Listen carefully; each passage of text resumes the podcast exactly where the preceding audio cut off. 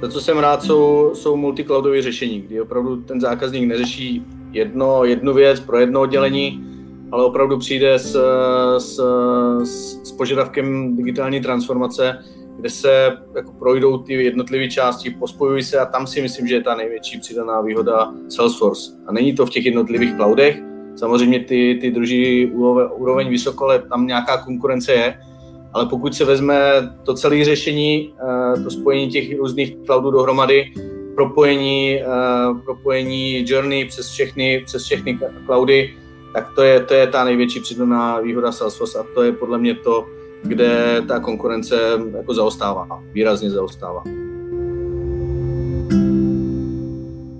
Tvrdí Martin Čebala ze společnosti Merkle, která byla dřív známá pod jménem Isobar. Spolu s ní přišel i Daniel Urminský, a tak jsme popovídali o růstu firmy, o tom, jaké to je být seřinkou marketingové agentury a co to znamená pro projekty a pro přístup k nim. Pokryli jsme problematiku mezinárodních týmů a popovídali jsme také o tom, jaké to je přejít od zákazníka k partneru. Celé to naše setkání otevřeli kluci tím, že ty moje podcasty jsou nezvykle dlouhé, takže si připrav dostatek času, protože tenhle je absolutně nejdelší. Ale jak potvrdila Jana Šilarová, jejich marketingová manažérka, ono by se z toho špatně něco stříhalo. Klidný poslech. Mé jméno je Daniel Urminský a já jsem country manager pro Českou republiku ve společnosti Merkle. Vlastně já mám teď takovou trošku širší roli. Já jsem cluster manager, což znamená, že mám na starosti více zemí, už nejenom Česko. A mám na starosti ještě Rakousko a Srbsko, kde máme naše další ofisy. A zároveň v rámci, v rámci Merklu tak mám na starosti emerging markets, které tak nějak, řekněme tomu, trošku vychází z toho Salesforce ekosystému, to znamená primárně ta střední východní Evropa, kde primárně, primárně děláme business. Dobře, já si představím, já jsem Martin Čebala, mám na starosti právě delivery v rámci těchto zemí, to znamená Česko, Rakousko a, a Srbsko. A naše primární specializace v tomhle oboru je, je Salesforce a všechny, všechny technologie, které se, které se váží na Salesforce. Tak tady zaznělo Merkle. My když jsme se domlouvali, tak já jsem to vlastně domlouval s Isobarem, který jsem stihnul zaznamenat, že se přejmenoval z Blue Infinity, jestli si to pamatuju správně, tak co, co je tady za příběh zatím? Necháváte nespokojený zákazníky za sebou a radši se přejmenováváte jako všichni finanční poradci, nebo jak to funguje? Uh, super, super, díky, že jsi to, že jsi to zmínil. Uh, je to tak, opět jsme... Uh, Opět. Přejmenovali jsme se s Isobarou na, na Merkle. Není to, není to kvůli tomu, že by naši zákazníci nebo že by s námi někdo byl nespokojený nebo, nebo jsme se chtěli vyhnout něčemu. Je to kvůli globální strategii naší mateřské společnosti Dentsu, což je vlastně globální mediální agentura, kde dochází k nějaké racionalizaci brandů, které máme globálně. Těch brandů bylo po celém světě asi sto devadesát, což je naprosto nepředstavitelné číslo. A aktuálně se snažíme ten počet výrazně redukovat a v zásadě se nechat opravdu jenom ty hlavní, hlavní klíčové brandy, kde Merkle je jedním z nich. Je to historicky firma, která se právě zabývá customer experience managementem a datama a, a vlastně to, kde bylo D N A Isobaru a minimálně tady v, v tom EMEA regionu a bylo právě tady v této oblasti, proto vlastně velká většina právě Isobařích uh, entit, pokud bych to tak řekl, se právě přejmenovala na Merkle. Takže, takže já bych řekl, že to je spíš kosmetika, než že bychom měnili něco, co děláme. Merkle globálně má cirka šestnáct tisíc zaměstnanců, my tady vlastně Evropa nebo, nebo celá EMEA je už skoro šest tisíc lidí a vlastně ten, ten klaster, do kterého my patříme, tak, tak má nějakých patnáct set zaměstnanců, takže to je opravdu um, velká skupina, velká, uh, velká síla a tady v tom mém uh, klastru těch tří zemí, tak vlastně máme tři sta lidí aktuálně. Možná, Dane, bych dodal, že sice pro Českou republiku je Merkle asi nový, nový brand, ale celosvětově Merkle a Salesforce je spojen a je, je dost významný, významný celosvětový hráč. To znamená, pro nás je to i spojení, spojení toho brandu a unifikace toho brandu pro, pro Salesforce a další technologie vlastně v celém regionu. Ty jsi ještě vlastně zmínil mediální agentura, říkal jsi data. Je to něco, co z vás činí, řekněme, jinýho partnera nebo jiný přístup k projektům? Protože všichni ty ostatní partneři, mám pocit, že přišli jakoby z toho biznesu třeba, nebo jsou to ty klasický konzultanti. Tady cítím ten marketing zatím. Je to tak. Vlastně Dentsu globálně je Salesforcem um, označován jako číslo jedna agenturní partner. Uh, ono, agentura rovná se většinou madi, mediálka, tady, tady, ten, tady ten rámec je trochu jiný. A, a ano, z našeho pohledu jsme tak trošku, řekněme tomu unicorn mezi, mezi těmi ostatními partnery, protože jdeme primárně z toho mediálního světa. Tím neříkám, že vlastně všichni naši zaměstnanci se rekrutovali z mediální agentury, tak to, tak to rozhodně není a jak, jak, jak dobře víš, tak ani my jsme nepřišli úplně z mediálních agentur. Ale je tam to D N A, ta historie právě toho propojení na nějakou customer experience, na práci s tím zákazníkem, pochopení zákazníků a dalších věcí. To znamená, že myslím si, že právě z tohoto pohledu my vlastně k těm, těm zákazníkům, k tomu přístupu, k těm projektům a vůbec té konzultaci přistupujeme z úplně, z úplně jiného úhlu pohledu a samozřejmě tam, kde my jsme historicky jako mediálka nejsilnější, tak jsou primárně B two C, B two C zákazníci, kde je to, kde je to hodně o té customer experience s tím zákazníkem a kde můžeme opravdu dát nějakou zásadní přidanou hodnotu. No a tím druhým bodem, co jsi říkal, data, opět, je to, vychází to zase z D N A prostě mediálek. Mediálky, pokud, pokud se bavíš prostě o nějakých offline, offline media, o mediálních kampaních, online kampaních, vlastně neustále pracuješ nějakým způsobem s daty. To znamená, že historicky ty mediálky byly uh, vlastně jedny z těch prvních, které nějakým způsobem začaly opravdu širokoškálově uh, pracovat s daty těch zákazníků a uh, není to tak dávno, co vlastně většina mediálek provozovala prostě nějaký datový tým, uh, který, který se staral vlastně o data, datový sklady těch zákazníků nebo nějaký datamarty marketingový. Samozřejmě pak do toho G D P R trošku chodilo vidla a další věci. Ale uh, typicky mediálky jsou jedny z mála firm nebo partnerů, pokud to tak řekneme, který vlastně jsou schopni naimplementovat, naimplementovat D M P a dát ti k tomu ten biznisový kontext. Uh, protože to si myslím, že jako kdyby v dnešní době Uh, a to je asi vidět ten, jako kdyby ten primární rozdíl mezi těmi, těmi partnery a tím jako nechci asi hanit nebo, nebo říkat, že prostě takhle je to špatně, takhle je to dobře, ale spousta těch technologicky orientovaných partnerů a jakýkoliv technologie, nemusí to být Salesforce, uh, ale obecně na to jdou z, z toho technického světa, to znamená, oni mají technický lidi, oni ví, jak to technic, technicky má fungovat, oni ví, jak to do té firmy dostat, perfektně to tam dostat, ale většinou už mají problém vysvětlit to B, to jak, jak to používat a jak vlastně ten biznis jako kdyby navodit na to, aby uh, z toho řešení dostali maximum.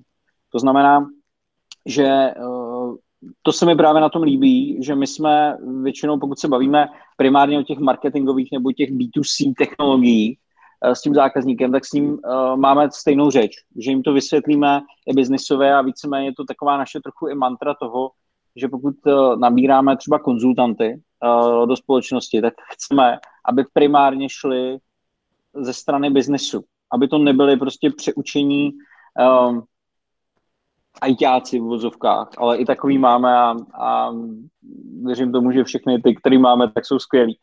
Ale aby opravdu mluvili tou stejnou řečí, jakou mluví ten zákazník. A což je strašně důležitý, si myslím, primárně uh, tady u těch marketingových uh, marketingových projektů. No a končíte u toho B, to znamená technicky to neimplementujete a biznisově to zákazníkovi vysvětlíte. Aha. Nebudete i k tomu C, a to znamená, když děláte Marketing Cloud, tak jim připravíte marketingovou strategii a uh, komunikaci. Uh, když děláte ty, ty DMPčka, tak prostě vymyslíte ty správné segmentace. Nebo tam předáváte agenturám, ať si s tím poradějí? Hmm. Uh, jasně, uh, děláme, snažíme se, aby tam bylo u toho i to C. Uh, samozřejmě um, ty technologické projekty nejsou vždycky spjatý s tím, že by ten zákazník měl třeba tendenci měnit svoji mediální nebo marketingovou agenturu. A tam jsou prostě nějaké dlouhodobé vazby, je to hodně vztahový biznis a podobně. Z toho pohledu vlastně my musíme být schopni pracovat vlastně s uvozovkách s konkurencí. Každopádně, uh, každopádně ano, snažíme se, aby ty projekty uh, nejen marketingové, ale vlastně jakéhokoliv charakteru i transformační nebo nějaký, nějaké digitální transformace, tak byly právě propojené s, nějakou, s nějakým návrhem customer experience, komunikační strategie, případně i s nějakými vizuálními prvky, aby, aby do toho byl třeba zakomponovaný web, e-commerce a další věci. To znamená, aby to bylo uh, komplexní uh, ze všech, ze všech úhlů pohledu. Možná bych k tomu přidal, Martin, ty jsi se ptal, jestli, jestli uh, jako dodáme systém a od, odcházíme. Uh, to vlastně v principu ani není možný. Uh, reálně i pro, po implementaci Marketing Cloudu uh, je potřeba uh, udělat trénink, je potřeba všechny zákazníky dostat do toho stavu, kdy jsou schopni plně, uh, plně ten nástroj používat, plně ho operovat. A pak s, samozřejmě i dlouhodobě zůstáváme v kontaktu, v případě, že tam jsou uh, potřeba nějaké advanced věci, které třeba nebyly úplně, úplně jasné na začátku. To znamená, jde vždycky o dlouhodobý vztah, a je to ten správný způsob, jakým, jakým vlastně se ty části dodávají. Je potřeba taky říct, že projekt, který skončí, který je dlouhodobě vyvíjený a pak se nějak předá, skončí, tak je to taky jeden z těch pří, příkladů těch špatných e, nastavení. Protože správně to, co my děláme z většiny zákazníků, je, že opravdu rozdělíme ten celý, ten celý scope, tu celou transformaci na nějaké části, a ty postupně dodáváme, postupně zapojíme, postupně se ji, ji vlastně zákazník začíná využívat a tím pádem vlastně ten vztah je vždycky dlouhodobý. Pokud je krátkodobý, většinou není, není správně nastavený a, a ne, nepřináší, nepřináší dobré výsledky. A tam já jenom dodám, možná tady se potom bavíme třeba o těch v Salesforce světě multicloudových implementacích, což je takový to klasický zaklínadlo. Uh, to je, já si myslím, že to je ta ideální evoluce i u toho zákazníka, že ne, neskončíš implementací jednoho cloudu, jedné technologie, ale vlastně postupně, jak ten zákazník uh, maturuje v tom, v tom využívání té jedné technologie, k tomu přidáváš další a on tam vidí ten benefit uh, toho, uh, že používá prostě jedno, konzistentně jednu platformu, uh, která si prostě předává ty informace o tom zákazníkovi, Uh, propojují se ty procesy, automatizují, automatizují se ty procesy, uh, tak vlastně má pro něho ten dlouhodobý benefit. Takže uh, to, jsou, to jsou ty implementace, to jsou ti osvícení zákazníci, uh, s kterými je radost pracovat, uh, kde, kde se to prostě rozvíjí, kde se to vyvíjí a, a, a postupně to nabývá nějakých obrysů, nějakým směrem. To mě pěkně připravil na další otázku, protože my jsme tady hodně mluvili o marketingu, trochu o datech. A kdy jste pro mě jako pro zákazníka ten správný partner? Je to v okamžiku, kdy chci dělat marketing, nebo co vlastně všechno pokryváte v tom Salesforceu? S čím vším za váma můžu jít? A jak musím být velký, abych za váma si mohl dovolit jít? Já řekl, jak musíš být ambiciozní, protože my vlastně máme, a za to jsem, za to jsem strašně rád, že máme i malé startupy a pár lidí někde, někde v Holandsku, malý startup, kterému děláme shodou okolností multicloudovou implementaci sales service marketing, až po nějaké, nějaké obrovské, obrovské firmy eh, mezinárodní, kde, eh, kde dodáváme ty komplexní řešení. Takže ta velikost není úplně, není úplně ta důležitá. Důležitá je ta ambice toho, co, co, chceš, co chceš dosáhnout. A z pohledu těch technologií, tak víceméně kromě unikátních částí jako Quip a, a podobných, tak víceméně aktivně děláme všechny, všechny z těch, z těch velkých cloudů. To znamená, Marketing Cloud nás nedokáže asi překvapit vůbec nic. Myslím si, že máme, máme jako největší znalost v rámci, v rámci tohohle regionu, a to nejen teoretickou, ale i praktickou. Self-service, community, určitě na spousty způsobů, zprava zleva, zleva doprava. V rámci Commerce Cloudu, tak bé dvě cé, tam, tam těch projektů v rámci regionu tolik není, ale odbornost a zkušenosti s tím máme. Využíváme i, i ještě kolegy v Bulharsku, kde je, kde je celé delivery center. A v bé dvě bé Commerce Cloud, víceméně Cloud Craze, tak tam samozřejmě tu znalost máme taky. To znamená, z těch hlavních určitě není nic, co by nás dokázalo moc překvapit. Každopádně, jak jsi, jak jsi správně zmínil na začátku, začali jsme diskuzi kolem marketingové automatizace nebo marketing cloudu. Uh, ono to tak dost implikuje právě tím, když někde řekneš, uh, že, jsme, že jsme vlastně součástí mediální skupiny, tak uh, je, vy asi, asi umíte naimplementovat marketing cloud a možná nějaký DMPčko, uh, což, uh, což vždycky musíme trošku vyvádět z omylu. Samozřejmě ta kompetence je tam, je tam, je tam obrovská, ten marketing cloudový tým je, troufám si tvrdit, už jeden z největších v Evropě a, a těch implementací máme za sebou jenom tady z Česka opravdu, opravdu neskutečné množství, ale je potřeba říct to, že vlastně, když já se podívám jako kdyby na složení toho biznisu, který my děláme, tak pořád, pořád víc než padesát, možná šedesát procent tvoří ty implementace ostatních cloudů. Jo, že ten marketing cloud není, není ten největší. Hmm. Za, za co jsem rád, a to možná, Martine, bys mohl potvrdit, za co jsem rád, jsou, jsou multicloudové řešení, kdy opravdu ten zákazník neřeší jedno, jednu věc pro jedno oddělení, ale opravdu přijde s, s, s požadavkem digitální transformace, kde se jako projdou ty jednotlivé části, pospojují se, a tam si myslím, že je ta největší přidaná výhoda Salesforce. A není to v těch jednotlivých cloudech. Samozřejmě ty, ty drží úroveň vysoko, ale tam nějaká konkurence je. Ale pokud se vezme to celé řešení, to spojení těch různých cloudů dohromady, propojení, propojení journey přes všechny, přes všechny cloudy, tak to je, to je ta největší přidaná výhoda Salesforce, a to je podle mě to, kde ta konkurence jako zaostává, výrazně zaostává. Cítím to stejně a současně jsem vlastně dlouho a pořád ještě trochu mám ten pocit, že to v Česku moc nevidíme. Že to vidíme u těch velkých institucích, u bank a podobně, ale u těch jakoby menších zákazníků, tak mám pocit, že ten cross-cloud moc není. Ty zdané říkal, že jsi zodpovědný za klaster, tak možná tady i, jestli můžeš srovnat ty země, jestli se ty země v klastru, který vidíš, liší v tom, který cloudy implementují, jak moc mají cross-cloudy, je tam něco společného, je tam něco, v čem Česko je jiný?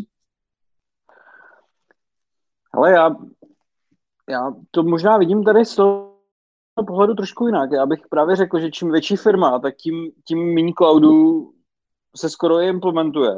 A že je dost málo firm velkých, kde, kde opravdu uh, udělají tak masivní změnu, že by, že by přišli že by přišli na jedno řešení, protože známe to spousta politických tlaků, spousta týmů, které do toho mluví. Já si myslím, že právě spíš ten sweet spot těch multicloudových implementací je, je někde u těch menších a středních firm, kde oni se do toho nebojí říznout a udělat tu změnu. A, a všichni známe story Zonky,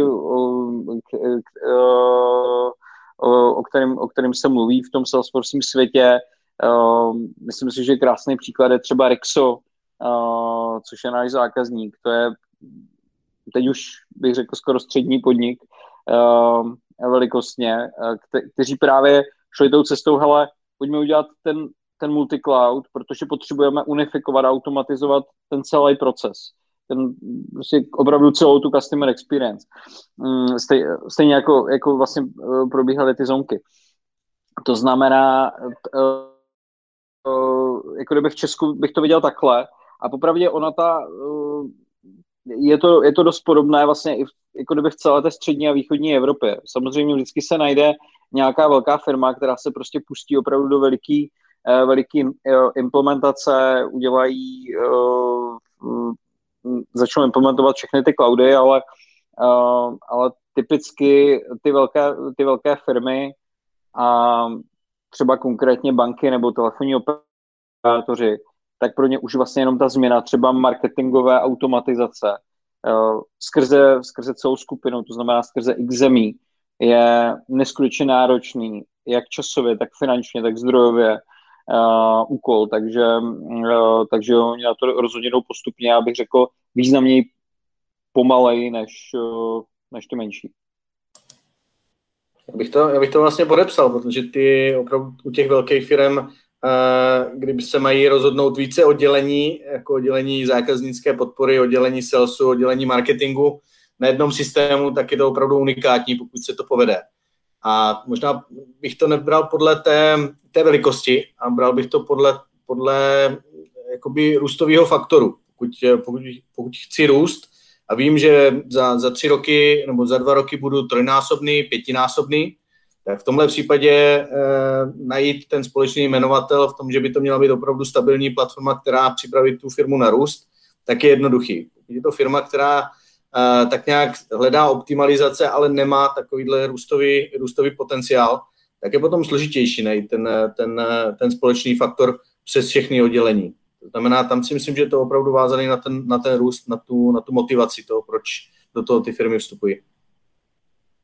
To je celkem zajímavý. Já na co tam ještě narážím u zákazníků, který mají, řekněme, ty desítky zaměstnanců, tak narážím dost často v marketingu na to, že oni tam mají toho jednoho marketingového člověka, který otvírá to téma marketingové automatizace, protože automatizace šetří práci a je to, je to hrozně super.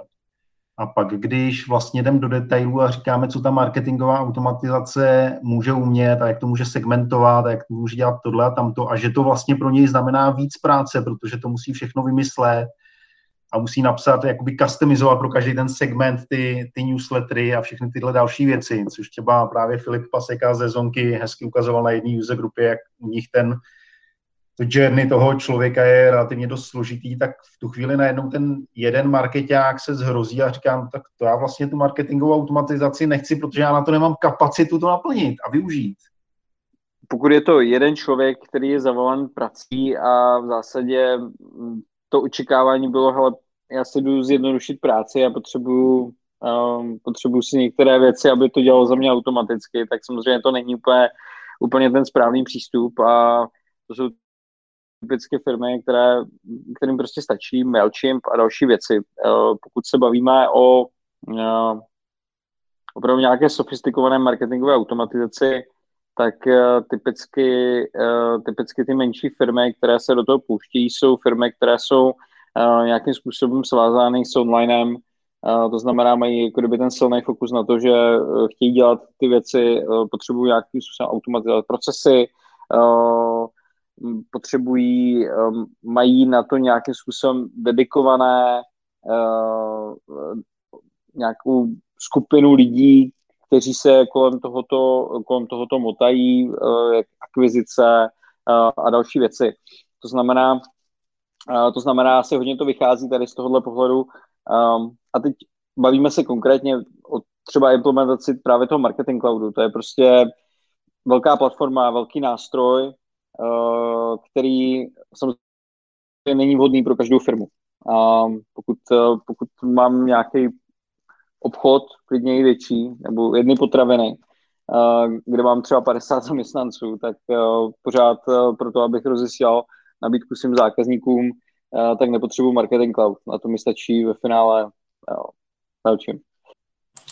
Tam jde, tam jde ještě i o to, co vlastně chci dosáhnout. Jestli je to, jestli je to jenom to, že chci odeslat co nejvíc mailů, tak samozřejmě automatizace tomu moc nepomůže, ale pokud mám třeba nějaký target na open rate nebo na, na počet odhlášených lidí z té, z té distribuční skupiny a, a sleduji si to, tak, tak pak samozřejmě ta automatizace je ta, co mi v tom pomáhá. A pak si myslím, že je vidět i ta práce, která, která za to stojí. Ale Pokud, pokud je to jenom čistě o počtu mailů, ano, marketingová automatizace nepomáhá zvýšení počtu, počtu odeslaných e-mailů. Máte nějaký sweet spot, co se týká ať už toho cloudu, nebo vertikály, nebo velikosti zákazníka, nebo jste fakt rozstřelený úplně přes všechno? Martin, chceš to komentovat první? No, možná, možná podle technologie, tam jsou několik, tam je několik směrů. Je to samozřejmě technologicky a, a pak to je samozřejmě v rámci industry. A, asi vezmu tu technologickou část a Dané, asi ty bys mohl mluvit o té, o té, o té industry. Z pohledu těch, z pohledu těch technologií, tak víceméně tam nějaký velký sweet spot nemáme. Určitě jsme, jsme unikátní Marketing Cloud, a to ne v těch základních funkcích, to si myslím, že už, že už je docela, docela běžné, ale primárně v, té, v těch advanced věcích, ve smyslu, ve smyslu a, a, a custom, custom eventy, custom věcí v rámci journeys, propojování, propojování různých kanálů, které nejsou standardně, propo, standardně podporovány, jako WhatsApp, Viber a tak dále.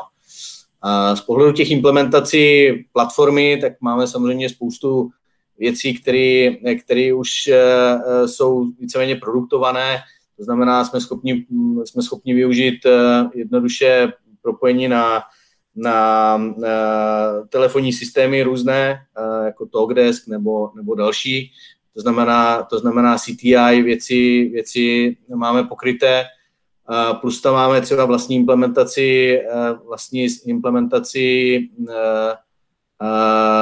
kategorizaci produktů a tak dál. To jsou věci, které už jsme v rámci, v rámci těch projektů dělali a které jsme schopni přepoužít, přepoužít dál a víceméně zrychlit tu dodávku. Takhle, ono je dost těžký v dnešní době vlastně i říct, vlastně, co to industry um, opravdu definuje a čím je, čím je to industry specifický, protože když se, na, když se nad tím zamyslíš, tak minimálně v té poslední době spousta industry sdílí spoustu těch základů stejně, nebo spoustu stejných základů, ať už se bavíme o onlineu. Každý industry je dneska nějakým způsobem propojený v onlineu. A to, který není, tak, tak mělo většinou problém.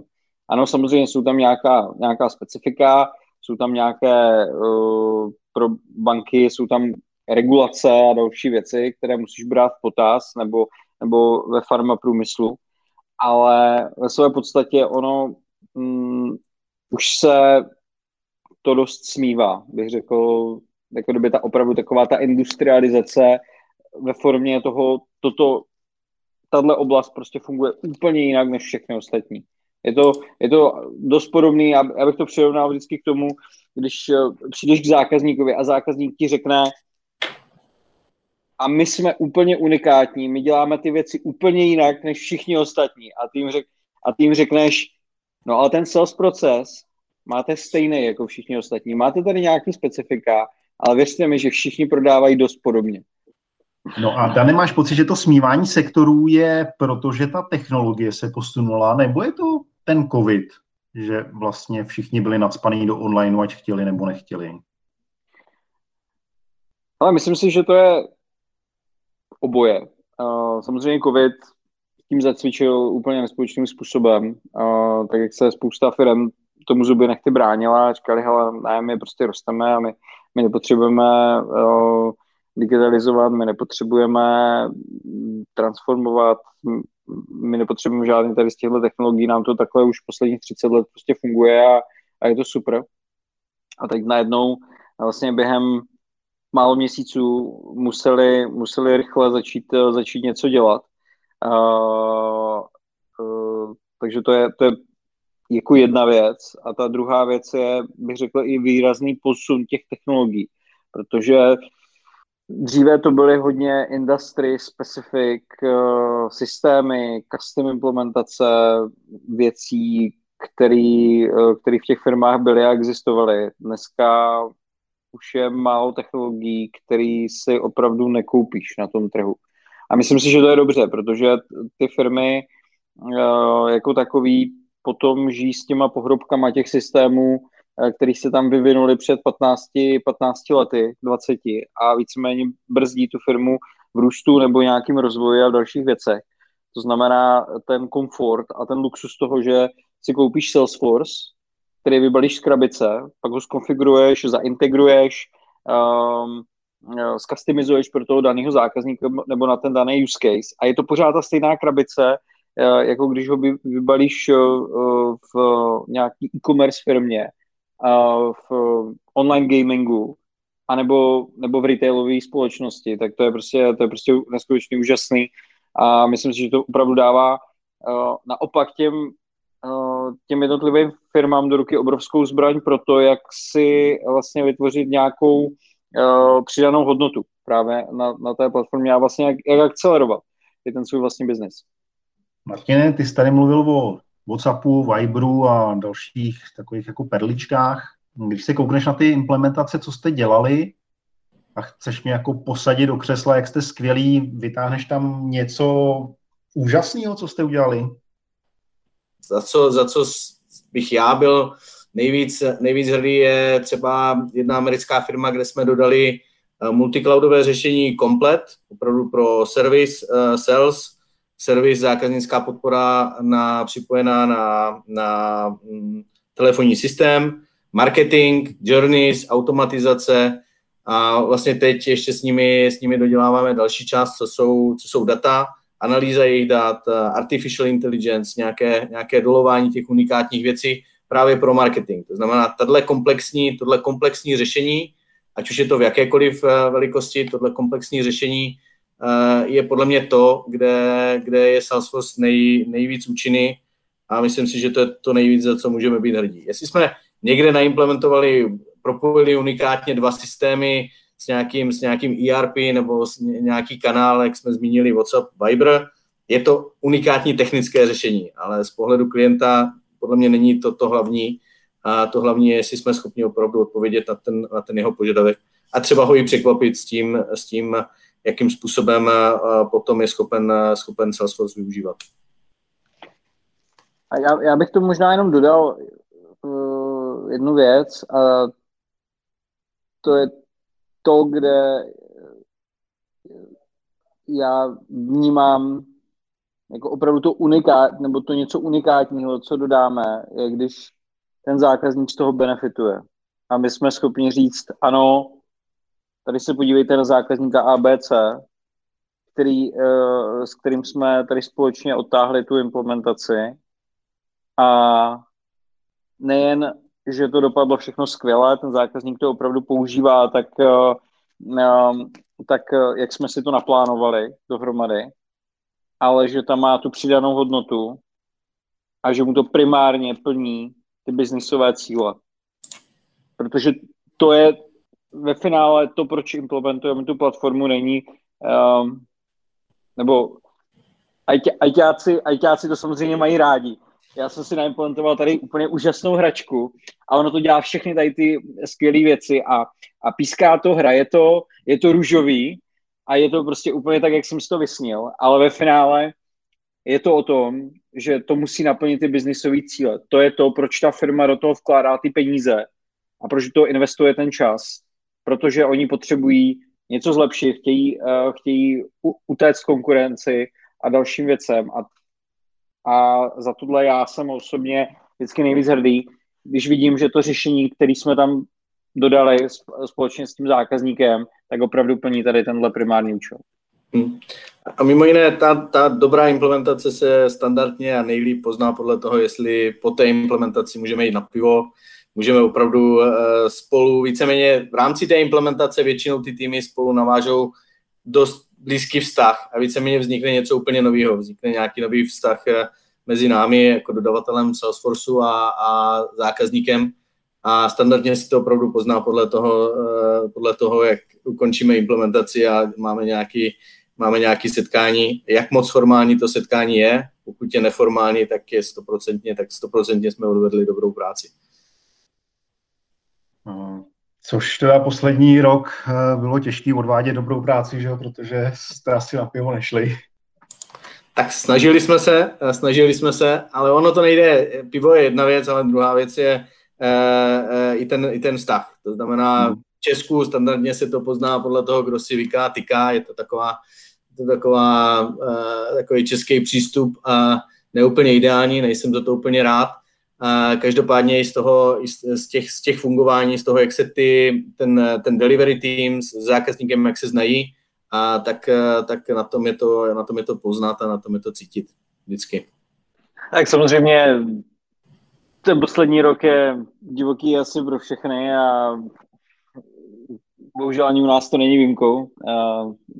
Strašně rád bych zašel s polovinou zákazníků na oběd, na pivo, nebo, nebo, si jenom, nebo si jenom popovídat face to face, což samozřejmě v dnešní době prostě není, není možný, ale já to jsem Já to vnímám i z, z té perspektivy, prostě úspěšná implementace znamená, že když jdu na nějaký, nějaký steering nebo, uh, nebo na nějaký, řekněme tomu, meeting s, s vedením, tak, uh, tak to prostě probíhá v nějakém pozitivním duchu, uh, občas nějakých típek uh, a, a nalím si čistého vína. Nikdy žádná implementace nejde stoprocentně bez jakýchkoliv problémů a, a takže vlastně od začátku do konce by to bylo přesně tak, jak jsme si na začátku naplánovali.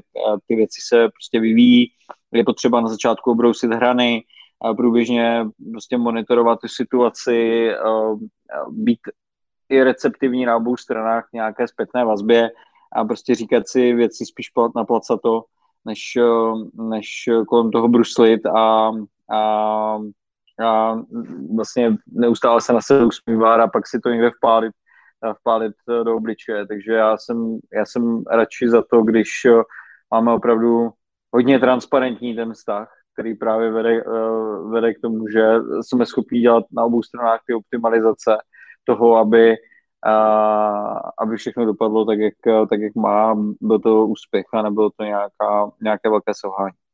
Tím jsme zvolna přešli k lidem. Já jsem tady měl Já vás vnímám vlastně jako asi jedinýho partnera na českém trhu, který je ve víc městech, což v dnešní době není důležitý, ale historicky to důležité bylo, zvláště k tomu, jak jste ty města vybrali.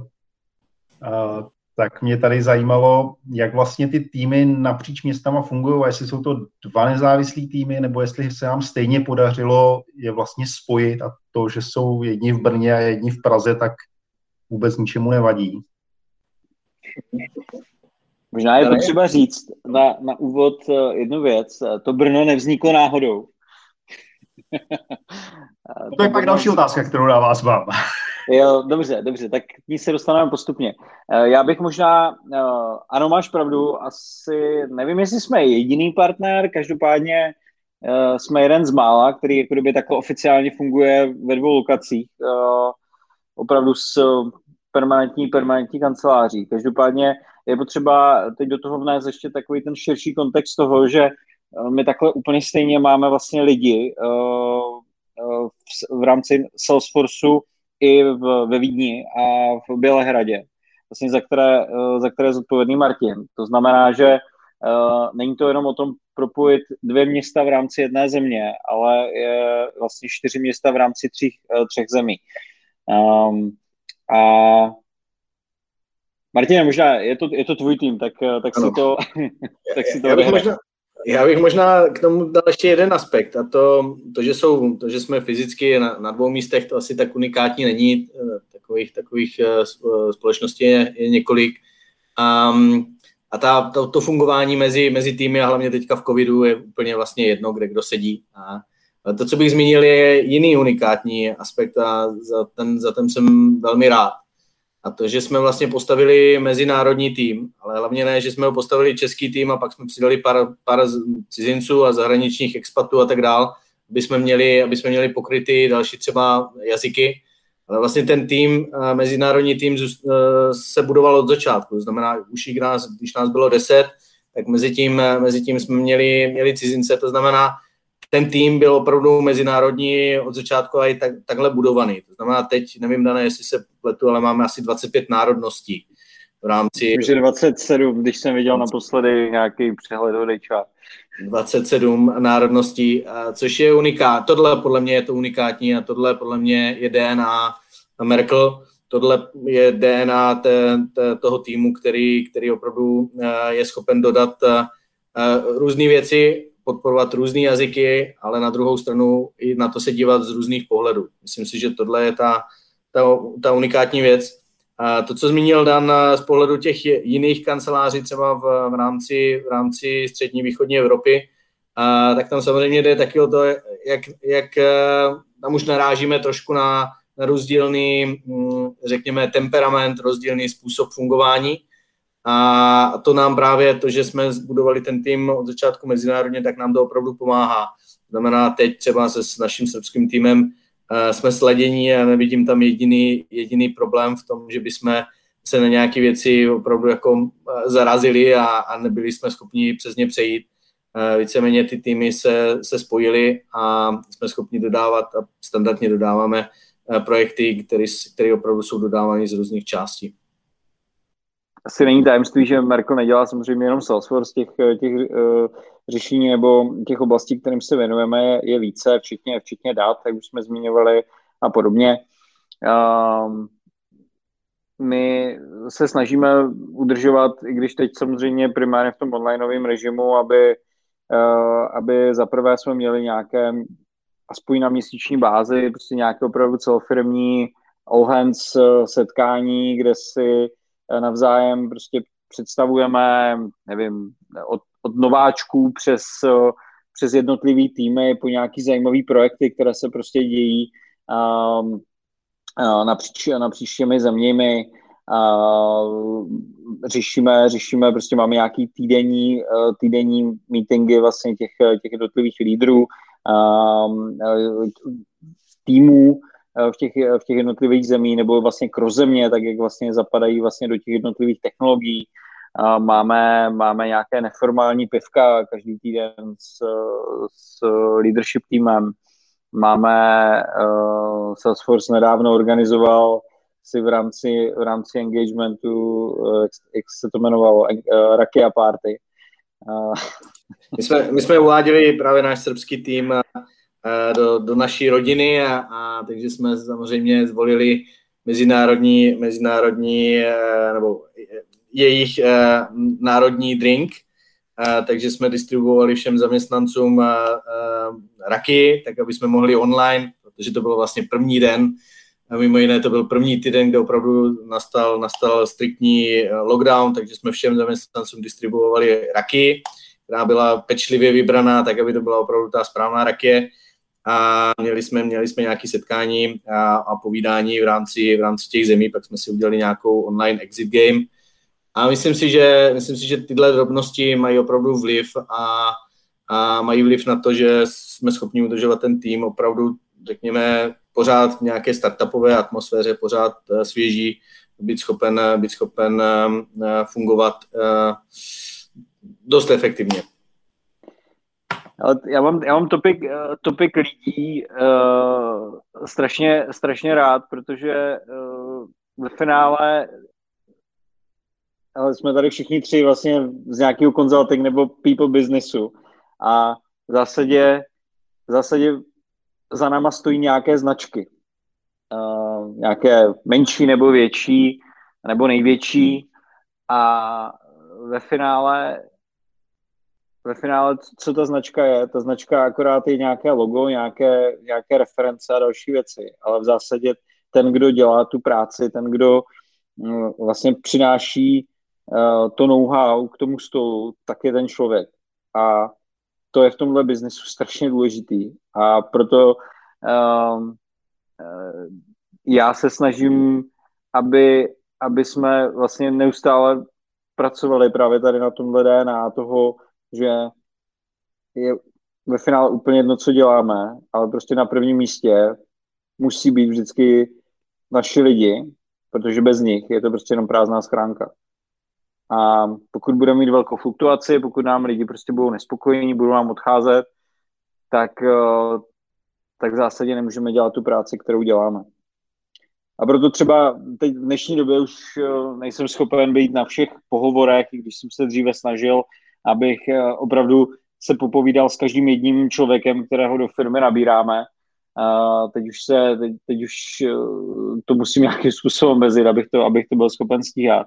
Ale třeba pro mě výběr správného H R nebo správného rekrutera, kterého máme, nebo, nebo manažera, je pro mě tak důležitý, že radši upozadím všechny ostatní schůzky a, a jdu na ten pohovor tady s tímhle člověkem, abych měl jistotu, že ten člověk opravdu odpovídá té vizi, té firmy a vůbec tomu mindsetu, který tady, tady máme a který chceme mít. A říkám, za to, se, za to, to, co říkal Martin, za to já jsem třeba extrémně rád, že i když jsme prostě brutálně vyrostli a když jsem na začátku roku dva tisíce sedmnáct nastupoval uh, tehdy do Blue Infinity, dnes Merkle, tak, uh, tak uh, ta firma měla několik málo zaměstnanců, měli jsme tady jednoho velkého zákazníka, kde jsme provozovali prostě nějaké aktivity a vlastně od té, od té doby jenom tady v Česku to vyrostlo uh, na téměř dvě stě lidí. A teď se k tomu přidali prostě ty další země a, a tam je vidět vlastně ty skoky, jo. Když to bylo takový ten, ta malá firma, ten startup, všichni si všechno řekli, všechno bylo super, nepotřeboval tady lokálně žádné procesy, prostě to fungovalo organicky, pak střih, máš padesát jedna lidí a ta firma začne fungovat úplně jinak, pak střih, sto jedna lidí a ta firma potřebuje korporátně, protože prostě bez procesu už se nepohneš, ale ty lidi to chápou. A myslím, že jsme, že jsme jim to schopni vždycky vysvětlit, hele, jako chápeme, že se vám to nelíbí, že tady prostě jsou teď směrnice na to, jak na stravenky nebo na cokoliv jiného, ale pořád ten přístup a to, jakým způsobem se, jsme se schopni bavit s těma lidma, je opravdu startupový. A za to já jsem strašně rád, že prostě pořád se vyhýbáme v vozovkách tomu korporátnímu korporátnímu mindsetu. Řekl to pěkně. Slyšel jsem o lidech, co od vás odešli, ale zase se vrátili kvůli té rodinné atmosféře, takže tam asi něco, něco bude.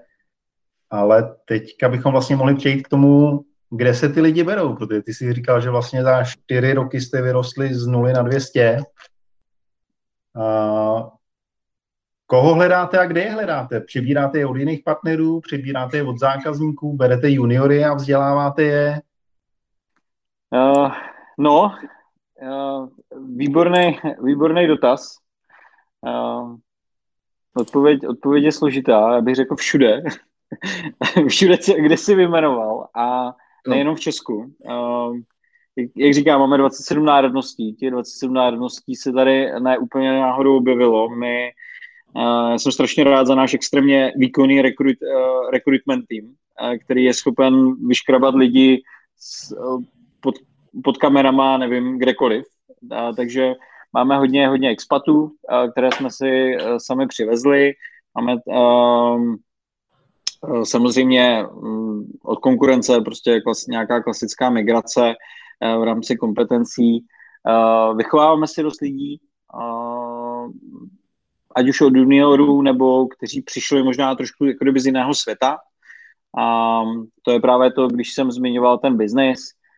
Máme, máme relativně dost konzultantů, kteří vlastně jako kdyby historicky vlastně nebyli konzultanti a nebo nebyli ani v tom Salesforce biznise, ale mají určitý level seniority uh, z jiných technologií. Máme, máme spoustu lidí, kterých jsme si přetrénovali z, z primárně developerů z, z, z jiných uh, objektově orientovaných jazyků uh, a podobně. Uh, takže, takže ten opravdu asi v dnešní době je to uh, na typickou otázku, kde berete lidi, uh, já odpovídám všude, kde to jde. Ještě před vlastně covidem Praha fungovala jako magnet. Ono, ono nevím, jestli je to úplně, úplně jasné na, na, v Česku pro, pro spoustu lidí, ale, ale víceméně ta jižní část Evropy Uh, už z pohledu nákladu na žití a, a řekněme, řekněme toho, toho výdělku těch jednotlivých lidí uh, zaostává po, za Českou republikou. To znamená, uh, řekněme Španělsko, Itálie, Portugalsko, uh, to, už jsou, to už jsou země, kde vlastně pro, pro spoustu těch lidí, kteří můžou, kteří nemají rodiny a tak dál, uh, tak, uh, tak jsme pro ně uh, Praha, Česká republika uh, velmi zajímavá lokace.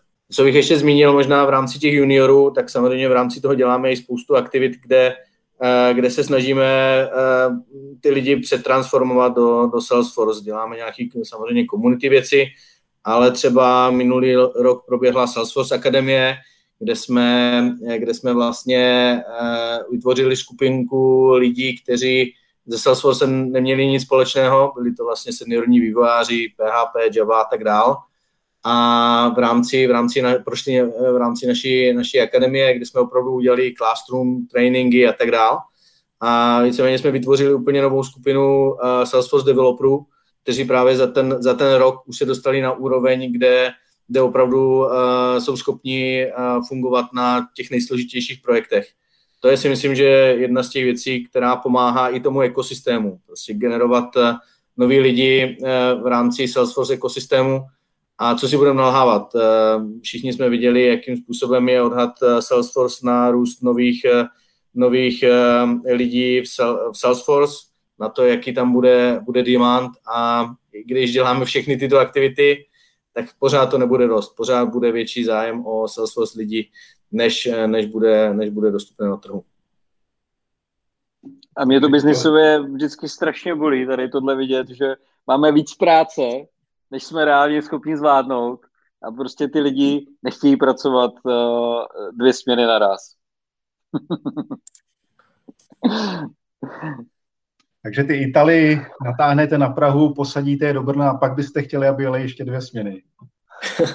Tak bylo by to ideální, ale uh, jako ono popravdě, ono se to může zdát jako strašně, strašně vtipný a je to takový to klasický stigma, že, že ta prostě Česká republika uh, zaostala země třetího světa. Ale v zásadě uh, já jsem byl sám svědkem na nějakých pohovorech, kde nám ten Ital říkal, uh, nebo po tom, co se, co se přestěhoval, když, jsme, když, jsem se s nima, když jsem se s nima bavil, jako hele, ty jsi bydl, já nevím, někde v Miláně, nebo prostě někde prostě, proč se přestěhoval do České republiky. A on řekl, hele, víš, já tady vlastně u vás dostanu víc peněz a mám tady nižší životní náklady. A to, jestli jedu domů vlakem čtyři hodiny, anebo sednu na letadlo z Vídně, tak ono je ve finále už jedno. Což je, což je pro mě naprosto neskutečné a vlastně to mi otevřelo oči, že Česká republika je tady z tohohle pohledu, začíná být opravdu Uh, jako neskutečný místo pro expaty v poměru cena výkon. A uh, myslím si, že to jako kdyby hodně z toho benefitujeme tady.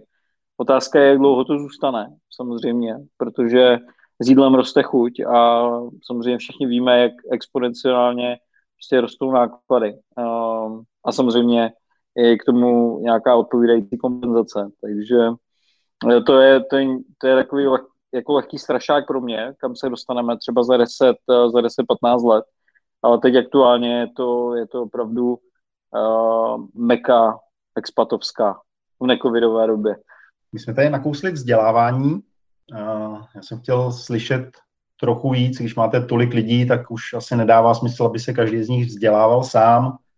Uh, Pojďme jsme tady o té digitální akademii, ale obecně mě asi zajímá, jak to vzdělávání v té firmě funguje, jestli se koná něco na pravidelné bázi, jestli mám nějaký ideálně neomezený budget na vzdělávání, jak to máte s konferencema, zase se bavím spíš po té asi covidový nebo po covidový a před covidový době, protože dneska je to všechno zdarma online, tak to není tak zajímavý. Uh, jak to máte tady? Hmm. Možná, možná vezmu prvně Salesforce, pak možná to můžeme vzít nějak obecněji. V rámci Salesforce jsou vlastně dvě ty části. Jedna je taková ta formální certifikace a tak dál. A v rámci toho, v rámci toho je vlastně plná podpora, kde, kde vlastně my jako Merkle tak platíme jak certifikaci, jak tam je nějaký incentiv za, za úspěšnou zkoušku a tak dál. Tam si myslím, že, tam si myslím, že není, není ale ta hlavní věc. Ta hlavní věc, kterou jsme si uvědomili při tom růstu a jak Dan říkal padesát jedna, a zhruba u těch padesát jedna lidí si to člověk uvědomí, že vlastně ten největší, největší benefit toho je sdílet to know-how těch lidí. To znamená, každý z nich je na nějakém unikátním projektu, každý z nich má nějakou unikátní zkušenost v rámci těch projektů. A čím, čím víc podporujeme jako sdílení těchto zkušeností, tak tím, tím víc ten, ten tým roste seniorně a tím víc roste i z pohledu těch možností, které, jsou, které jsme schopni potom dodat. Znamená, zavedli jsme, zavedli jsme nějakou sérii něčeho, čemu říkáme knowledge sharing sessions, A pak k tomu přidali další věci jako Salesforce News a, a Code Review a tak dál. A některé z těch, některé z těch iniciativ jsou víc globální, ale to, co se ukázalo, je, že ne vždycky je dobré udělat, udělat interní kon, skoro konferenci pro, pro sto lidí, aby jsme si řekli o tom, jak funguje, jak funguje Lightning a, a co je potřeba udělat při, při zahřívání domény. Zjistili jsme, že je nejlepší věc to trošku decentralizovat. To znamená, ty týmy si dělají, dělají vlastně knowledge sharing session v rámci těch jednotlivých týmů, kde vlastně všichni jsou teda přizvaní, ale, ale není, to, není, to, není to tlak na ně, že musí se účastnit všech. A potom jsme zavedli nějaký, nějaký model sdílení těch, těch zkušeností napříč těch týmech, kde ten level už je trošku nižší, ale kde jsme schopni sdílet třeba i s, s projektovou kanceláří nebo, nebo s dalšími, s, s obchodníky, jsme schopni sdílet ty hlavní a základní informace o tom, aby měli přehled o celé té, té platformy. Ona je veliká, je to, je to těžké obsáhnout. Tady, jestli chceš, jestli chceš trošku probrat ty, ty, ty ostatní technologie nebo ten, ten, ten high-level obrázek. Já nevím, jestli ten high-level obrázek úplně dává smysl. Samozřejmě každá firma s tím nějakým způsobem bojuje po svým, s tím, jak, jak ty lidi edukovat ideálně interně, jak sdílet to, to interní know-how a skrze jednotlivé, jednotlivé disciplíny a podobně. My máme, nevím, Learning Fridays, máme Dentsu Academy, což je prostě portál, kde se můžeš, kde se můžeš podívat na, nebo přihlásit se k různým školením, které jsou třeba jako kdyby i instructor-led, to znamená, nevím, třeba naši kreativní direktoři, kteří dělají neskutečné věci v rámci kreativy, tak ukazují prostě nějaké techniky a další věci, nějaký uh, design experience a nebo uh, experience design a, a, a podobně. Uh, máme pro zaměstnance přístup vlastně do Lindy, uh, LinkedInu a, a podobně, takže těch, těch aktivit je tam spousta. Um, hodně to asi vychází potom z toho, jak, jak si to uh, každá ta část to zorganizuje. Já jsem rád, že v rámci Salesforce je tam právě hodně toho interního sdílení, právě ty, ty architecture boardy, ty code reviews, kdy uh, ti opravdu ti seniori, ti solution architekti třeba revidují kusy kódu, nebo, nebo mají to jako diskuzi uh, s tím, že nějaký juniorní developer tam přinese kus kódu a řekne, hele, co bych s tím mohl dělat líp a, a podobně. Tak tohle si myslím, že ve své podstatě tady ten zase ten, ten lidský přístup, bo ten human touch, tady k tomuhle rozšiřování uh, znalostí je podle mě mnohem efektivnější, než když sedíš celý den v nějaké, v nějaké classroomě, ne, nedej bože, když je to online a děláš u toho dva, dvacet pět dalších věcí, uh, než, než cokoliv jiného. Jo. Já vím, že vy jste tady ještě aktivní trošku v té komunitě, že tam stojíte za těma user grupama. Honzu tam vidím, Katarinu vidím, že občas někde povídá a další. Jak to máte tady s tím, jak Salesforce říká, give back, podpora nezisku, starání se o komunitu? Je tady nějaký zajímavý téma, co tam tlačíte? Tak v rámci, té, v rámci těch community aktivit ono je toho, toho víc. My vlastně my vlastně jsme, jsme kounři asi třech skupin v rámci Česka, A, a snažíme se opravdu být aktivní, a děláme různé i ne, jako ne, ne na první dobrou Salesforce konference, ale i, i další aktivity, kde se snažíme spíš um, jako se sdílet tu myšlenku vůbec customer uh, uh, relationship managementu, C R M, a toho, jakým způsobem by ty firmy měly, měly myslet o digitální transformaci a tak dále.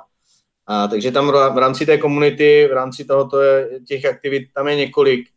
A, pak samozřejmě v rámci nějakých C S R aktivit a, my toho moc neumíme. My umíme víceméně hodně, hodně naimplementovat a, systémy, ale, ale prakticky toho zas tolik neumíme, a, kdybychom něco postavili nebo někomu, nebo někomu něco, ně, něco vytvořili. A, takže máme pár, pár neziskových projektů pro, pro neziskovky. A, je to třeba, je to třeba Luno. A pak máme nějaké další aktivity, například nějaký sponsorship. Vím, že brněnský tým například se v rámci, v rámci svých, svých týmových aktivit rozhodl sponzorovat nějaké zvíře v zoologické zahradě v Brně. Zatím se nerozhodli, které, takže je to, to teďka součást, součást využití nějakého bonusu, týmového bonusu, který dostali. To jsou aktivity, které mě, který mě, který mě baví. Co nás trochu chytlo za srdce, když jeden, jeden z našich kolegů přišel s tím, že uh, má nějaký kontakt na nějakou neziskovku, která, která se snaží pomoct uh, um, matkám samoživitelkám, a že vlastně teď, jak začal covid, tak, uh, tak, tak uh, děti, uh, děti vlastně nemají jak se připojit uh, do školy nebo nějakým způsobem se um, vlastně online edukovat, tak uh, Uh, tak jsme, tak jsme chtěli nějakým způsobem tady, tady tuto aktivitu podpořit, tak, uh, tak jsme prostě pozbírali, pozbírovali ty nadčasy uh, vozovkách, který se nám, uh, který se nám válejí a, a chtěli jsme a vlastně předali jsme uh, přes tu organizaci právě, nevím, desítce nebo patnácti rodinám a, a tady v této aktivitě se teď snažíme pokračovat uh, na pravidelné bázi. Super.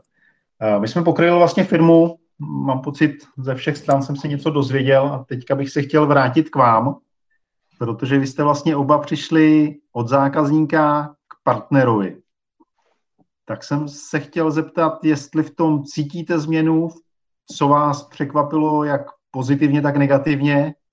Jestli byste to za čtyři roky udělali zase?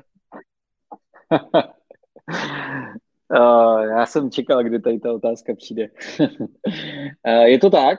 Uh, popravdě, ta story, ta story je docela zajímavá. Uh, vlastně je to díky Salesforceu, co jsem se ocitl na druhé straně barikády. A je to vlastně Salesforce, který mě doporučil původně tady do téhle firmy. Takže, takže tam mám docela úzké propojení. A mm, jestli bych to udělal znovu, asi jo, asi jo. I když, i když je teda pravda, že, že konzultantská práce je, je, je tvrdý chleba. Mm, je to, a, je to mnohem intenzivnější než práce, než práce na straně zákazníka. Tím samozřejmě nechci dehonestovat uh, do práce, protože uh, si myslím, že je extrémně náročná taky, ale spíš ta, ta rychlost je, je významně, významně vyšší a uh, ta míra stresu s tím spojená. Uh, každopádně, každopádně je to minimálně, minimálně za mě. Mm, to byl podle mě dobrý krok, co jsem udělal, protože ta míra uh, znalostí, to, co jsem viděl za těch necelých pět let, uh, když to srovnám vlastně s celým svým předchozím životem, tak uh, je prostě neskutečná. Tolik, tolik biznisů, tolik různých uh, uh, firem, uh, veliko, velikostí, uh, Jiný, různých zemí, nebo respektive zákazníků v různých zemích a, a vlastně těch problémů, které jsme nějakým způsobem diskutovali, řešili, vyřešili, uh, systému naimplementovali, tak to je tak, uh, tak jako ne, neskutečná, jak se říká, learning curve, že um, tohle není možné vlastně na straně zákazníka nikdy, nikdy dostat. A Uh, jako není tajemstvím, že přicházím, přichá, přicházím já, je vlastně i Martin z AVGčka, kde jsme se ne náhodou potkali vlastně u té, u té stejné věci, kdy, kdy Martin vlastně byl můj programový manažer vlastně celého programu, který jsem vedl a uh, vlastně AVGčko je podle mě doteď bráno jako jeden prostě z největších unicornů tady široko daleko, protože vlastně z malé brněnské softwarové firmy se stal prostě globální hráč, který který to završil vlastně na burze newyorské, to znamená, ta firma si prošla tak neskutečným vývojem za tu dobu, co jsem tam byl a v zásadě já sám nepovažuji vlastně to jako jednu práci, protože ta firma se prostě každých několik let vlastně totálně transformovala do něčeho úplně jiného, ale je to, toto je prostě úplně jiný život, myslím si, že není pro každého a, a vidíme to, že někteří, uh, ně, někteří li, lidi, kteří k nám přijdou právě ze strany zákazníka, tak uh, třeba nás zase opustí a řeknou, hele, jako super zkušenost, uh, naučil jsem se neskutečné věci, ale, ale tohle není život pro mě. A Tak to prostě je. Jestli si to pamatuju správně, rok nazad, když Martin schrnoval Dreamforce, tak říkal, že ten rozdíl mezi Dreamforce jako zákazník bylo něco jsem se naučil a pak byly hezký večery a Dreamforce jako partner znamená brzký ranní vstávání, pak schůzky, schůzky, pak ty večery se zákazníkama. Přesně tak, přesně tak. Přesně tak, to je asi ten největší rozdíl, protože, jako, jak Dan říkal, ten, ten stav u toho zákazníka, nebo u toho, na straně toho zákazníka je, že víceméně ta platforma je stejná. Do ní se přidávají, ten, ta znalost té platformy je stoprocentní. To znamená, když to vezmeme z pohledu Salesforce, tak ten náš interní Salesforce tým věděl sto procent toho, co tam, co tam přesně je, jakým způsobem to funguje a tak dále. Ale i ten, i ten rozvoj se dělá, se dělá dlouhodobě, to znamená projekty jsou, jsou spíš, spíš, spíš v rocích a, a dělá se tam údržba a tak dál a optimalizuje se ta daná platforma. A je vlastně jako lidi v rámci těch týmů, tak pořád fungují ze stejnou, ze stejnou částí třeba Salesforce. Proto největší, největší problém je, že si nejsou schopni třeba šáhnout na nové technologie. Není tam... MuleSoft, není tam, není tam nějaká část, nějaké studio Marketing Cloudu a proto ten rozvoj těch lidí v rámci, v rámci těch týmů, které jsou na straně zákazníka, je velmi pomalý, nebo pomalejší, extrémně pomalejší než, než ten konzultantský život. Ale to, co já tam vidím jako největší přidanou hodnotu, a to nevím, jestli, jestli je, je jednoduché vysvětlit pro lidi, kteří nefungovali ve velké firmě na straně zákazníka, a to, co já si dokážu představit jako největší, největší hodnotu, je, že my nemusíme řešit některé té, některé té diskuze na začátku toho projektu. Taková ta politika zase půjde vpravo nebo vlevo, zase bude implementovat systém A, systém B, zda to vlastně oddělení potřebuje, zda tam je dostatečný budget a tak dál.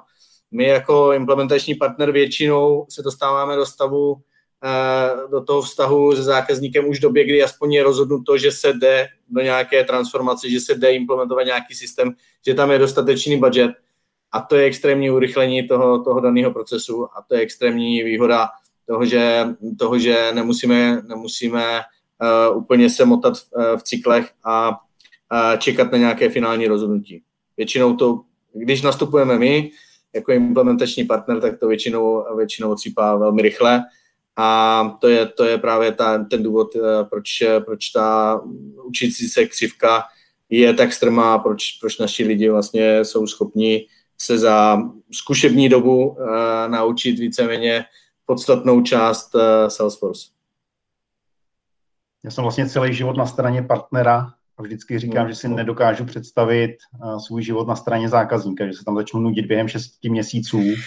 Ale nikdy jsem to takhle krásně nedefinoval všechny ty věci, které, jo, přesně, každý z nich podepíšu. Cítím to stejně. Každopádně je potřeba říct, Martine, že ne vždy se dostáváme k projektu nebo k té diskusi s zákazníkem ve fázi toho, tak jsme se rozhodli, že teda jdeme transformovat. To je, to je ta druhá část, to je jako kdyby ta konzultingová rovina, kdy, kdy s tím zákazníkem víceméně jsme u toho zrodu té myšlenky, Pomáháme, pomáháme mu vůbec definovat, co pro něho ta transformace znamená, připravit nějakou fázi nula, to znamená nějakou zevrubnou analýzu, OK, tohle jsou K P I s, na které se musíme dívat, takhle vlastně, taková je maturita systému a podobně. A takové platformy bychom doporučili předvybrat a vlastně z toho teprve jako kdyby se vykopává ten, ten velký projekt, prostě taková, takový ten klasický konzultingový život. Samozřejmě z toho biznisového pohledu už je to, to, už je ta, to už je ta hezká chvíle, protože ten zákazník si nás vybral pro to, aby jsme, aby jsme mu poradili, ale samozřejmě, samozřejmě občas, neříkám vždy, ale v dost případech jsme už tady v této fázi zapojení. Což má taky svý krásy. Přirozeně. Super, já jsem vyčerpal témata, který jsem měl napsaný. Děkuju, děkuju za váš čas a určitě něco, co nezaznělo a mělo zaznít. Napadá vás něco? Já mám rozhodně jeden bod a to je, to je vlastně ta komu, Salesforce komunika, komunita v rámci Česka, kterou, kterou ty, Martine, podporuješ. A já jsem do teďka byl schopen srovnat právě třeba se Srbskem, kde... kde víceméně v rámci komunity Trailblazer grupy jsou, jsou uspané, nic vlastně se neděje. A ta komunita neexistuje. A je to, je to strašná škoda, když to porovnám právě s Českem, kde, kde jsme aktivní, kde je spousta, spousta uh, chytrých lidí, kteří sdílí, sdílí zkušenosti. Uh, tak musím říct, že ta, že ta česká situace je opravdu na vysoké úrovni.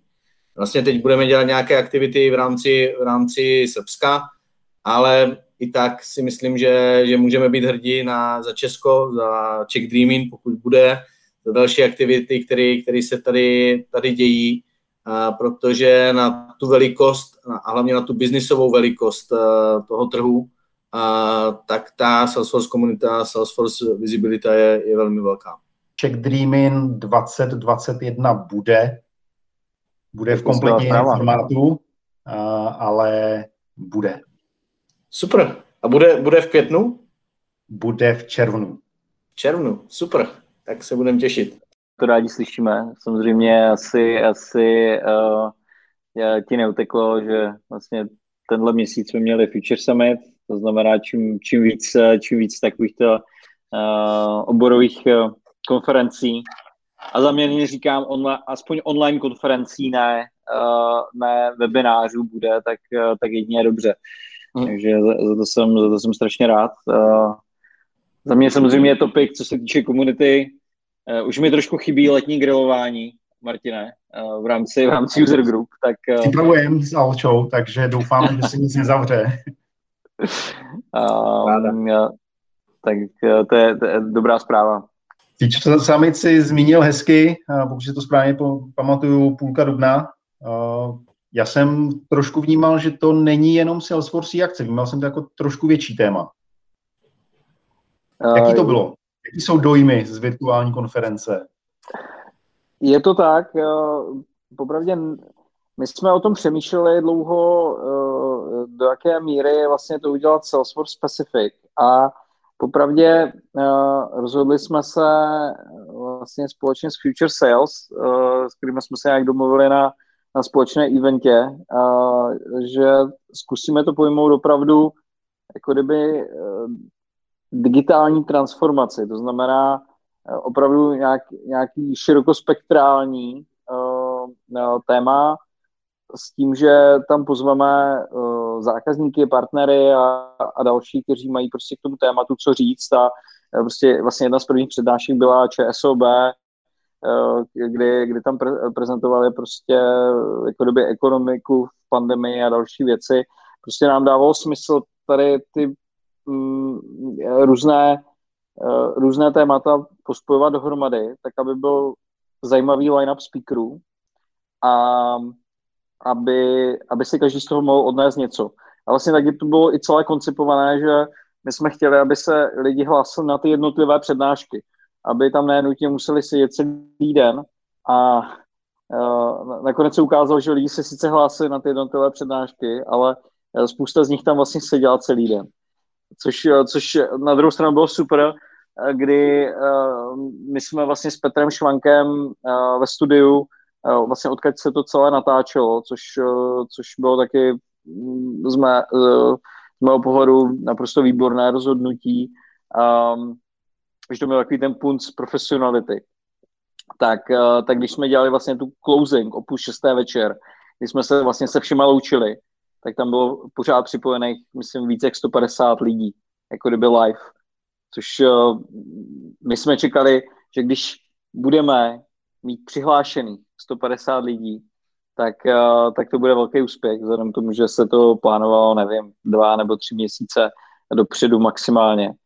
A nakonec, nakonec jsme měli víc jak sedm set registrací. Prostě věřím tomu, že se podaří udělat další ročník nebo nějaký podzimní běh.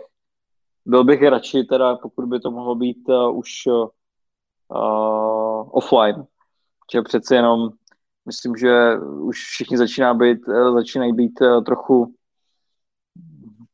znudění všema těma online, online sedánkama, ale Uh, věřím tomu, že se podaří zorganizovat, nebo že se to stane nějakým, že to zapadne prostě do toho nějakého ročního kalendáře, ať už v té Salesforce komunitě, nebo i, i, v těch, uh, i v těch ostatních komunitách, a vždycky se nám, vždycky se nám tam podaří uh, dostat uh, spoustu zajímavých speakerů, ať už, uh, ať už jak říkám, ze Salesforce světa nebo, uh, nebo z, z těch z digitálně transformačního okruhu uh, lidí. Tak, aby to opravdu přitáhlo prostě co nejširší masu, protože přece jenom Salesforce uh, je téma, je to víceméně skoro styl života, je to, um, uh, ale je to technologie, je to jedna technologie uh, z mnoha a i když víme, že prostě uh, ve spoustě případů prostě Salesforce dává tu, pro toho zákazníka největší smysl, tak ne vždycky se ten zákazník je schopen to identifikovat, že ten Salesforce je právě pro něj. Proto uh, já jsem radši, pokud jsme schopni nějakým způsobem genericky edukovat uh, ty lidi a potom být tím rádcem o tom, hele, opravdu dává Salesforce pro tebe největší smysl, protože a vysvětlit, vysvětlit jim to, než, než nutně prostě říct, hele, Salesforce. Protože, jak víme, ta penetrace Salesforceu je podle mě velice dobrá už v Česku za ty roky, ale pořád se najde dost, dost firem, dost zákazníků, kteří nenutně o Salesforceu slyšeli, anebo o něm slyšeli v kontextu, jo, je to super C R M ko. Jste vždycky známí tím, že uděláte něco mimořádného na těch akcích, ať už si vzpomínám na ty pomerančové džusy. Myslíš, že se vám tady podařilo udělat něco, že jste prostě nebyli další webinář, byť celodenní? Možná já myslím, že právě se nám podařilo, protože jsme z toho sami byli překvapeni. Nevím, jestli jsme schopni to identifikovat, co se podařilo. Ale vlastně z počtu těch, z počtu těch lidí, z počtu těch registrovaných lidí, a tak, to, tak to unikátní bylo. A možná zmíním jednu věc, kterou jsme udělali jako chybu, tak pojďme si přiznat chybu. A jak běžel odpočet na registrace, tak v, v minutu, kdy konference začala, tak se nešlo zaregistrovat a nešlo se připojit na konferenci pro lidi, kteří nebyli registrovaní. A v té době jsem začínal dostávat SMSky, hej, já jsem se chtěl připojit, ale nezaregistroval jsem se, jak se můžu podívat na tu konferenci, která teďka běží. Takže to byla možná jedna z těch věcí, která ukazovala právě na to, na to, že tam byl velký zájem. A nevím, jestli jsme schopni identifikovat to, co tam bylo unikátní. Jsme? Já si myslím, že to byla kombinace, možná správná doba, že jsme možná aniž bychom o tom věděli, trefili prostě nějaký termín, kde byl zrovna široko daleko žádná konference jiná nebyla, že jsme, že jsme trefili dobré speakery a myslím si i to, že se to vlastně nahrávalo ve studiu, vlastně pod křídly Petra Švanka a vlastně jeho, jeho podcastového studia, tak, tak tomu přidalo nějaký nějaký punc profesionality, takže já si myslím, že ve finále to bylo všechno a něco, ono přece jenom uh, je to spíš kombinace více faktorů než nějakého jednoho specifického a je teda pravda, že jsme si dali hodně záležet na, na marketingu jako takovém. Uh, uh, kde Janča, tímto ji zdravíme, uh, uh, opravdu odvedla obrovský kus práce společně, společně s Karolínou z, z Future Salesu a, a opravdu nás dostali všude možně. Takže i ta exposure, nebo ta, to P R před, před tou konferencí samotnou, tak bylo, tak bylo relativně vysoký, ale uh, taky jsem ještě nebyl schopen identifikovat, uh, co byl ten důvod, že vlastně na úplně novou věc, uh, kterou jsme vlastně víceméně si vycucali z prstu, takže jsme se, který si den volali a, a nějak jsme se bavili, hele, co kdybychom udělali náhodou konferenci a, a všichni jsme si řekli, hele, to je úplně skvělý nápad, pojďme do toho, tak, tak jsme nějak nebyli schopni identifikovat, co bylo tím, tím primárním lákadlem. Ale jakoby v průběhu toho dne tam nic mimořádného nebylo a žádný jako spojení těch účastníků dohromady, žádný obědy, který byste jim rozvezli, karikatury, jako dělá London Calling, nebo prostě přednášky. Je to tak, byly to přednášky a myslím si, teda z čeho my jsme měli největší strach je to, že nám pojede celý den online stream, který bude video, audio ze studia do toho vlastně musíme um, mít i to fyzično, protože ti přednášející jezdili do toho podcastového studia. A aby se to vlastně všechno potkalo dohromady, teď vlastně samozřejmě covidové restrikce, to znamená testy lidí, nějaká, nějaký základ, základ toho prostě, aby, aby ty lidi nebyli prostě blízko u sebe, aby vlastně fungovala back, jako kdyby, produkce a další věci, vlastně do toho, do toho vlastně byly živý prostřihy, že jak se zdíval na tu konferenci, tak vlastně ty kluci a holky vlastně v té produkci, tak vlastně v reálném čase míchali ten obraz, což já jsem úplně nechápal, jak, jak to dělají ti lidi, že se vlastně bez toho, aniž by tušili, o, o čem budeme mluvit, tak vlastně prostřihávali mezi pohledem na tebe, pohledem na slajdy, rozpůlený pohled a podobně. A, takže jako ve finále jsem měl největší strach z toho, že, že to prostě selže a jako ruku na srdce. Jeli jsme na nějaké standardní webinářové platformě, Uh, tak jsme nevěděli, jestli, jestli to prostě někde nepadne. Takže byl pro jistotu připraven i uh, takový ten klasický slide, uh, omlouváme se za technické problémy, budeme zpět. A, ale prostě všechno fungovalo tak, jak má. Uh, výhoda byla, že to prostě fungovalo, že to bylo přesně na čas. Um, a nevím, prostě všechno se to sešlo úplně ideálně dohromady. Doteď, doteď z toho žiju nadšením. Uh, jak, uh, jak skvělá aktivita to byla, takže uh, mám velké očekávání od Czech Dreaminu. Martine. Děkuji, děkuji. Vypadá, že ten červen bude takový aktivnější, protože vlastně máme pozvanýho do pražské user grupy na začátek června Erika Dvešvilda, pak bude Czech Dreamin, pak bude Trailhead D X a někam tam chcem nadspat grilovačku. Paráda. Rádi, rádi se účastníme, rádi pomůžeme. Já doufám, že se potom všichni potkáme na Dreamforceu. No, jsem zvědavý, jestli to je jenom pomluva, že v září bude, nebo jestli to je skutečnost. Ale vzhledem k tomu, že nás nestihnou navočkovat, tak je to jedno. Tak já doufám, doufám, že se to minimálně v některých případech stihne rychleji a, a na Dreamforce pojedeme. Super, děkuju. Děkuji za váš čas, rád jsem vás viděl a těším se někdy naživo. Měj se. Taky. Díky za pozvání. Mějte se krásně. Ahoj.